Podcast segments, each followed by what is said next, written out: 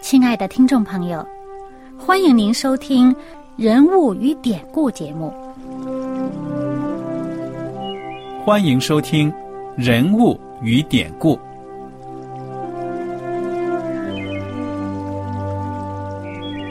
听众朋友们，当你读圣经的时候，不知道有没有过这样的想法？生活在几千年前的圣经人物，与我们这生活在二十一世纪的人有什么相关吗？那些古时候缔造了历史的伟人们，只是些令我们感叹而望尘莫及的对象吗？那些败坏了品德的小人和有负圣托的失败者，难道只是为了让我们嗤之以鼻吗？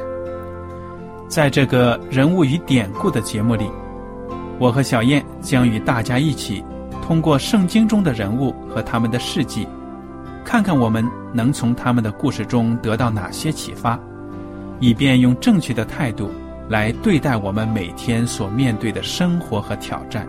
共同奔走天国的旅程。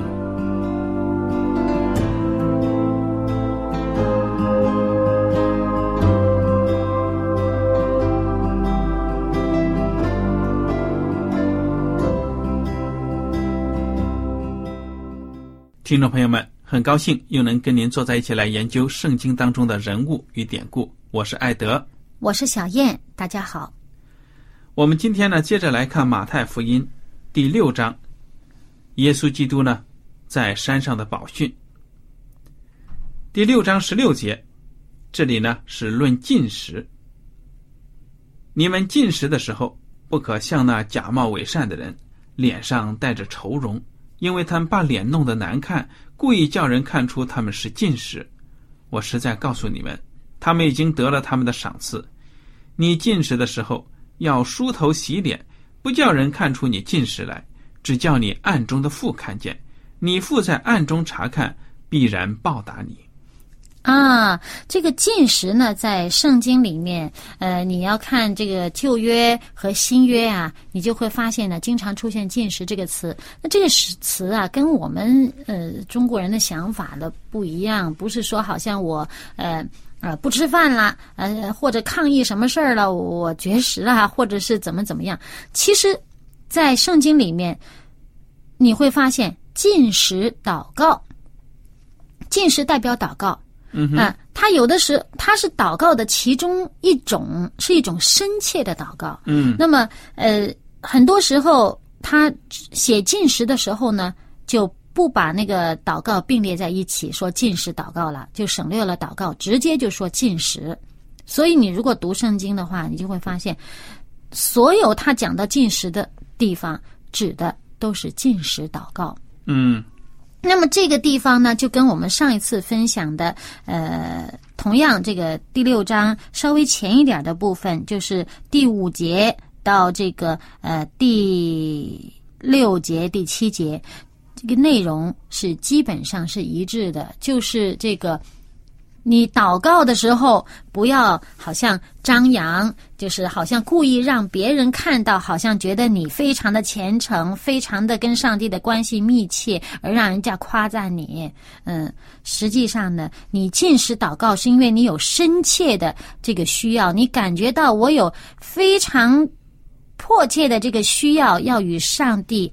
这个沟通要要得到上帝的帮助，或者是得到上帝的启示，或者怎么样，就是进食，通过进食祷告来达成。那么你进食就不是给人家看的，好像说我现在正在进食啊，呃，让人家看到我多么的与上帝的关系多么的密切呀，呃，让那些好像追求属灵事物的人呃夸奖你。嗯，所以耶稣基督说这个宗教啊。它不是表面上的，而是内心的。你跟上帝的关系就是这样子，是发自你内心的，是一种实实在在的，而不是呢做给世人看的。好了，那么我们接下来再看看这个第十九节开始论天上的财宝。不要为自己积攒财宝在地上，地上有虫子咬，能锈坏；也有贼挖窟窿来偷。只要积攒财宝在天上，天上没有虫子咬，不能锈坏，也没有贼挖窟窿来偷。因为你的财宝在哪里，你的心也在哪里。这么形象哈？对呀、挖窟窿来偷。对呀、我们看到耶稣基督讲的这些呢，真的是实实在在发生在生活当中的。你说那钱呢？哎，我就看到报上说，有这个老农啊，他就攒了一笔钱，不知道什么原因呢，他没有存到银行，可能是因为交通不方便，银行太远，或者呢他不信任银行，他怕这银行呢会倒闭啊咋的？他就好像用那个塑料袋呢，把这个钱绑得紧紧的层，外三层哎，。他以为这样子呢防潮，他就埋在这个地下。没想到呢，后来他挖出来了，一看烂掉。烂掉了。他以为这塑料不能起作用，没想到呢还是不行。这塑料呢都已经糟了，哎呀，这钱都发霉了呀，烂了，好心痛啊！攒点钱不容易，做农民的。对呀、所以真的是欲哭无泪。哎，这就让我们想到了，你看这个财宝呢放在地下，虫子咬还能锈坏了。你别说那有的金元宝、银元宝、银元放在那里还绿色的铜铜锈，铜哎嗯铜还啥的会发锈，嗯，啊、有些都会这个就是财富啦影响。嗯它这里指的是财富了。那么像有些人喜欢这个珠光宝气的，哎呦，那么你你这种这么显眼、到处炫耀的时候，就招招惹了别人的这个贼心呢。就有时候会被打劫呀，啊，甚至还有被绑架的呀。哎呀，嗯、哎，但是这里面有的人会觉得，哎，把财宝积攒在天上固然好啊，没人到天上去拿。嗯、这财宝放这地儿好，那怎么积攒在天呢？其实呢，这个财宝呢，就是说呢，你把你的财富都投资在天国的事业上了，这就是你积攒财财宝在天上。你这个财宝呢，是上帝对你的赏赐，所以你为上帝的圣功发自内心的奉献捐出来的钱，为教会办的事情，还有你自己的才能运用出来为教会侍奉，你等于就是在天上在攒自己的赏赐啊。嗯，而且不只是为教会做事情，嗯哼，那耶稣还说什么呢？耶稣说啊，呃，我这个弟兄当中啊，哪怕有一个最小的一个小弟兄，他在他需要的时候，你给他一杯凉水，这就是对他的帮助。那嗯我也会报答你。那耶上帝报答你的方式，他上帝报答你的不就是这个财富吗？这也是积攒财富在天，就是你当你这个我们之前的几集啊、分享过马太福音呃这个五章呃开始这个主耶稣所讲到的这个内容，里面讲到很多呃施舍啊、财富啊、运用啊。那呃，讲到呢很多这个生活上的原则。当我们照上帝给我们生活上的原则去做的时候，比如说呃，你这个帮助有需要的人，那你在暗地里面做了。并不需需，并不需要呃人的这种夸奖啊什么的啊、呃好像耶稣说的，我左手做事不要让右手知道，右手做事不要让左手知道，这样你坐在暗地里面，那么天父看到了，你这也是积攒财富在天了。嗯哼，那么，上帝让我们在这个地上能够活出这个有上帝的品格来。当我们这样生活的时候，就是积攒财富在天了。不只是呃为教会的圣工工作，有人会觉得你说为教会圣工工作好，那我只在教会里面，我其他的我看不见，其他的人的需要有困难我都不管，这个也不是也不对，因为耶稣也批不批判过那呃批评过那些法利赛人呐、那些文士，他们好像说啊，我捐了钱了，我捐了很多的钱给这个圣殿里面了，然后真正那个百姓的需要，他们好像看不到。嗯，对呀、那耶稣就说他们是这个呃假冒为善。甚至连父母都不赡养了。嗯，哎，就对父母说：“哎呀，我钱都捐给圣殿了啊，那笔钱呢，本来用在你们身上，但是呢，捐给圣殿更好，所以呢，就用这个理由呢，连父母都不赡养了。”嗯，所以耶稣基督就说这是假冒伪善的一种做法。还有呢，耶稣基督在二十一节说：“因为你的财宝在哪里，你的心也在哪里。”这句话多真实啊！哎，对呀、哎，人惦记着。的心惦记的就是对他来说最重要的。嗯，有的时候你看世上的人呐、有的是买彩票的，投资股票的，哎呀，一天到晚惦记着、哎呀这个波幅，这个这个一上去一下来，这心脏病都要发。对啊，每天都买报纸啊，买报纸要看看这行情怎么样。买电脑就是为了这个上网去去去弄股票。对呀、所以我们看到耶稣基督讲的这话真的是太真实了，因为你的财宝在哪里，你的心也在哪里。所以我们大家也要把我们的宝贝啊放在正确的地方，把生活当中的这些优先次序呢排列好，千万呢不要为了世上的这些财富呢而操劳奔波。嗯，其实当我们的这个心思啊，呃，把天国的事情、把上帝的事情、把这个更加永恒的事情看得重要、看为珍宝的时候呢，哎，我们所做的事情，往往就是会成为真正的财富。嗯嗯，好，我们接着来看看这个第二十二节开始的这一部分，请小燕帮我们读吧。二十二到这个二十三节，眼睛就是身上的灯，你的眼睛若嘹亮，全身就光明；你的眼睛若昏花，全身就黑暗。你里头的光若黑暗了，那黑暗是何等大呢？嗯，这里面呢，我们就看到了有几个字呢，我们是很熟悉的：灯、光明，还有黑暗。你看看，眼睛就是身上的灯，你的眼睛若嘹亮，全身就光明；你的眼睛若昏花，全身就黑暗。你里头光若黑暗了，那黑暗是何等大呢？这句话究竟讲的是什么？怎么理解呢？嗯眼睛就是身上的灯。我们人自己的眼睛，其实呢，用这个形容词描写它很有精神。哎，说他眼睛熠熠发光，会发光，但那发那光，那是精神。说这人精神，他照不亮什么东西啊？那为什么说啊，眼睛就是心身上灵之窗的灯呢？啊，心灵之窗。不过从某一些方面理解啊，可以这样，因为有的时候，因为它这只是一个比喻啊，耶稣用的是一个比喻，那么我们可以从不同的方面去理解。哎，眼睛是用来看的呀。接受信息的一个器哎，对了，你看啥？问题是，嗯哼，你究竟是看的是什么？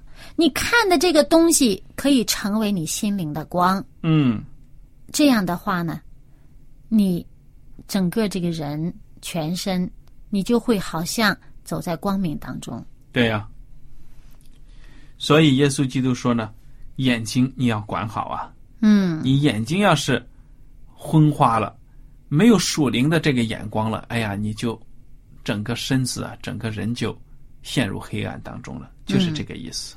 那么他说，你里头的光若黑暗了，那黑暗多大呀？这个里面的光，这心灵的光。对呀、人如果觉得这个心灵处在这幽暗当中啊，这个苦恼啊，好像这个这个山谷这个呃很深的这个低谷当中的时候呢，哎呀，不知道光在哪儿，不知道出路在哪儿。这生命呢就没有了希望了。所以眼睛要懂得去找出路。找什么出路呢？要懂得往有光的地方去找。那么，上帝赐给我们一个圣经，在圣经当中有上帝的话。主耶稣说：“我是世上的光。嗯哼，”那么我们在圣经当中看到了真理，看到了上帝借着耶稣基督要赐人生命，嗯，赐人生命的光，我们得到这个，我们就可以从低谷上出来。嗯哼。好，我们接着来看第二十四节。一个人不能侍奉两个主，不是务这个爱那个，就是重这个轻那个。你们不能又侍奉上帝，又侍奉马门。马门的意思就是财力的意思。嗯，这句话讲的也很简单，很明白啊。你不能脚踩两只船。对了，一心也不能二用，所以在生活的目标上也是这样子。生活当中呢，有些人他的主就是金钱、财富；另一些人呢，他们的主就是上帝。所以这是一种泛泛的对比，对不对呀？嗯，这是世上呢大致就分成这样的两种人：一种是为世上的财富、为世上的利益而活的；另一种呢是为将来永生的这个目标而活的。所以，一个人呢不能侍奉两个主。所以在这里呢，我们又想起主祷文当中第一句说的：“天上的父，愿人都尊你的名为圣。”嗯，就是愿我们能够尊上帝为最重要，对呀、摆在最重要的位置上。嗯哼，那么还有呢，我们想象一下中国这个话“脚踩两只船”啊，脚踩两只船能不能走？你能保持平衡是可以走啊，但是你肯定会哎，你肯定会，哎，这个轻重啊，你肯定有一边儿比较偏重一点。当你的重心稍稍挪一挪的时候，你很容易失去平衡啊。而且呢，船就那么听话，人家在水里面那两只船就老老实实并着排在那里走，不可能的嘛。对呀、所以呢，这个耶稣说的很清楚了，你肯定不是轻这个重那个，呃，就是你爱这个，呃，多于爱那个，嗯，嗯，那么这个人呢，脚踩两只船，很容易失去平衡。那么你平衡不了的时候，你总是要丢一边，嗯哼，看你找的那个是不是一个牢靠的船呢？对呀、那么牢靠最牢靠的呢，就是属天的，上帝所赐的是不会朽坏的。对呀、这个道理呢，其实很简单，我们也不用呢讲的太多了。那么接下来第二十五节一直到这个第六章的最后第三十四节呢，讲的是不要忧虑。我们来读一下啊。嗯，不要为生活衣食忧虑。对呀、所以我告诉你们，不要为生命忧虑吃什么喝什么，为身体忧虑穿什么。生命不胜于饮食吗？身体不胜于衣裳吗？你们看那天上的飞鸟，也不种也不收，也不积蓄在仓里，你们的天赋尚且养活它，你们不比飞鸟贵重的多吗？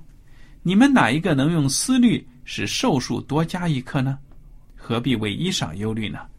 你想，野地里的百合花怎么长起来？它也不劳苦，也不防线。然而我告诉你们，就是所罗门极荣华的时候，他所穿戴的还不如这花一朵呢。你们这小心的人呐、野地里的草今天还在，明天就丢在炉里。上帝还给他这样的装饰，何况你们呢？所以不要忧虑说吃什么、喝什么、穿什么，这都是外邦人所求的。你们需用的这一切东西，你们的天赋是知道的。你们要先求他的国和他的义，这些东西都要加给你们了。所以不要为明天忧虑，因为明天自有明天的忧虑，一天的难处一天当就够了。哇，这一段长长的论述呢，讲的就是说我们在生活当中呢，不要忧虑。嗯，哎，这里面耶稣用一个野地里的花来做比喻啊。嗯哼，这野地里的花，我们知道有一首非常著名的福音歌，叫《野地的花》嗯哼，啊，非常好听的一首歌。这个出处就在这里了。嗯哼。那么，上帝在这里可以说呢，给我们看到了在大自然当中啊，这些野花多么美丽。有的时候呢，我看到这些五彩缤纷的花朵，它们的颜色、它们的图案，哇，那么精细。有的花朵呢，那些瓣呢，一层一层、一层一层，嗯。哇！我说上帝怎么会用这么精心的设计。呢来嗯设计，对不对啊？对，那他说这个所罗门，我们知道在这个呃，因为他这段话是对这个以色列人讲的呀，嗯那他们最呃引以为荣的这个皇帝啊，就呃国王呢，就是所罗门，又荣华又富贵又智慧啊，所有四周列国都呃臣服于他。那么这个他举例说。比所罗门呐、最荣华的时候所穿的呀还好。其实我们如果有显微镜，会看到这些花朵的这些构造哇，那简直精细的呀，这个非常的美，嗯，非常的精细。我们这个想象不出来。劝大家有机会的时候用用显微镜，呃，去跟这个呃对植物有认识的人去探讨一下，你就会发现上帝所设计的这些花何等的好。哎，花的命很短呢，对呀、昙花一现，嗯哼，那一下子几个小时就没了，长命的也不会太久。那么上帝说，这些花草啊，天上的飞鸟啊，它们自己，嗯，生命这么短，我都照顾他们。嗯，你们还不是我更加的关切、更加的看顾的对象吗？对呀、其实我们来想一下，你说所罗门离我们现在几千年了，那个时候穿的衣服那料子有啥好料子，对不对？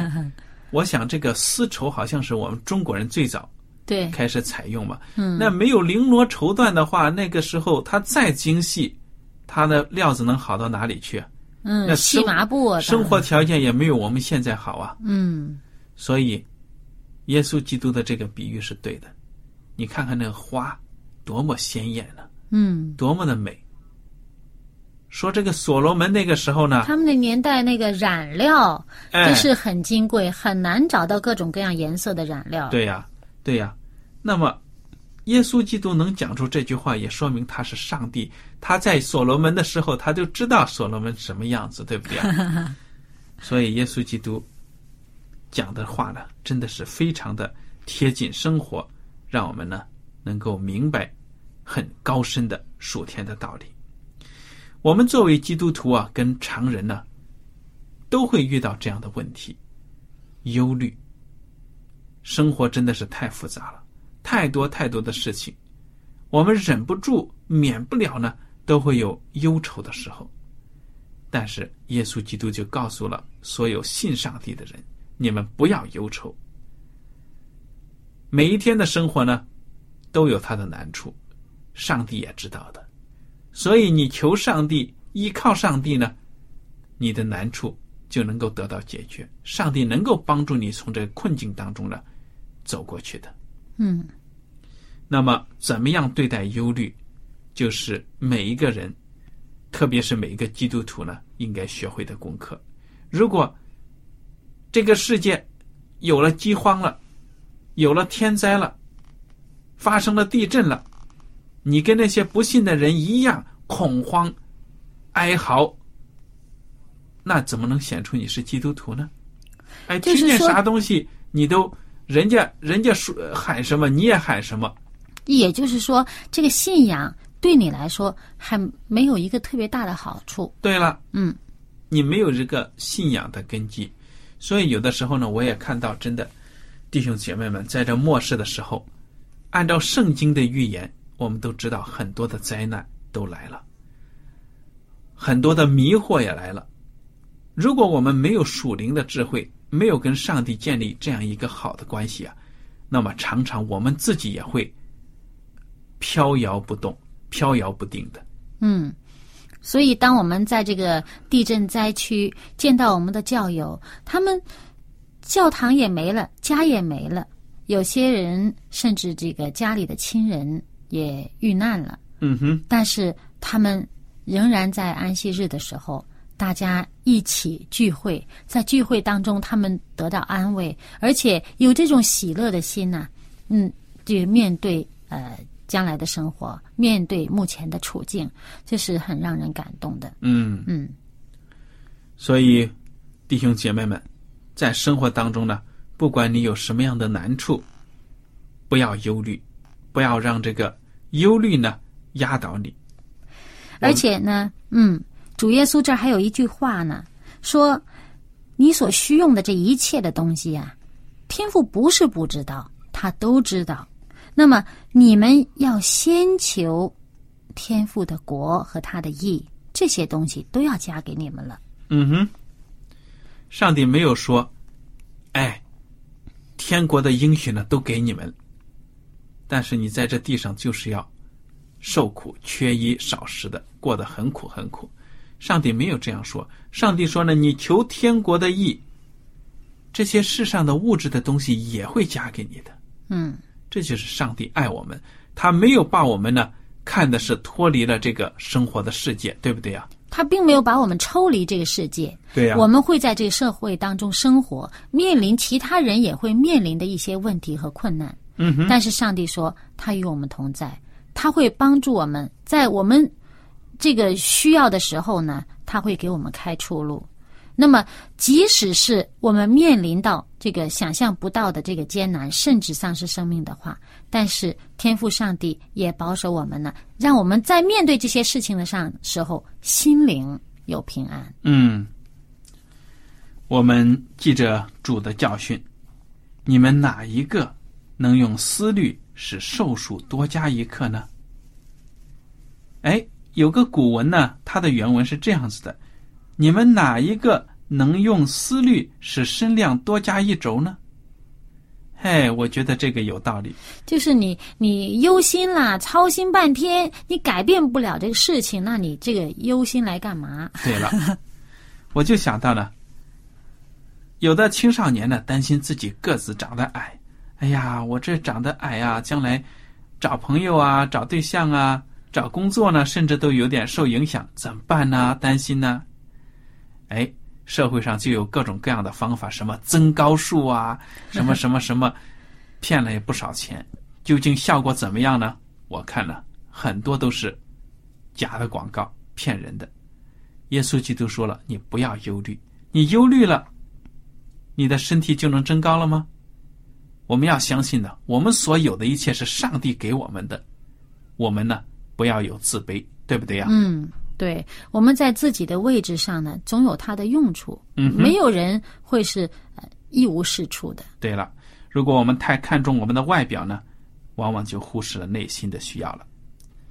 好，今天的节目到此就结束了。您如果有什么问题和想法呢，我们都欢迎您写信来。艾德和小燕呢，非常的感谢您今天能够收听我们的节目。愿上帝带领您的脚步。我们下次节目呢，再会。再会。喜欢今天的节目吗？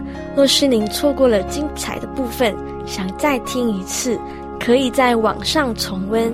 我们的网址是 x i w a n g r a d i o 希望 Radio，或是找旺福村也可以找到。记得把好东西介绍给您的朋友，与他一起收听。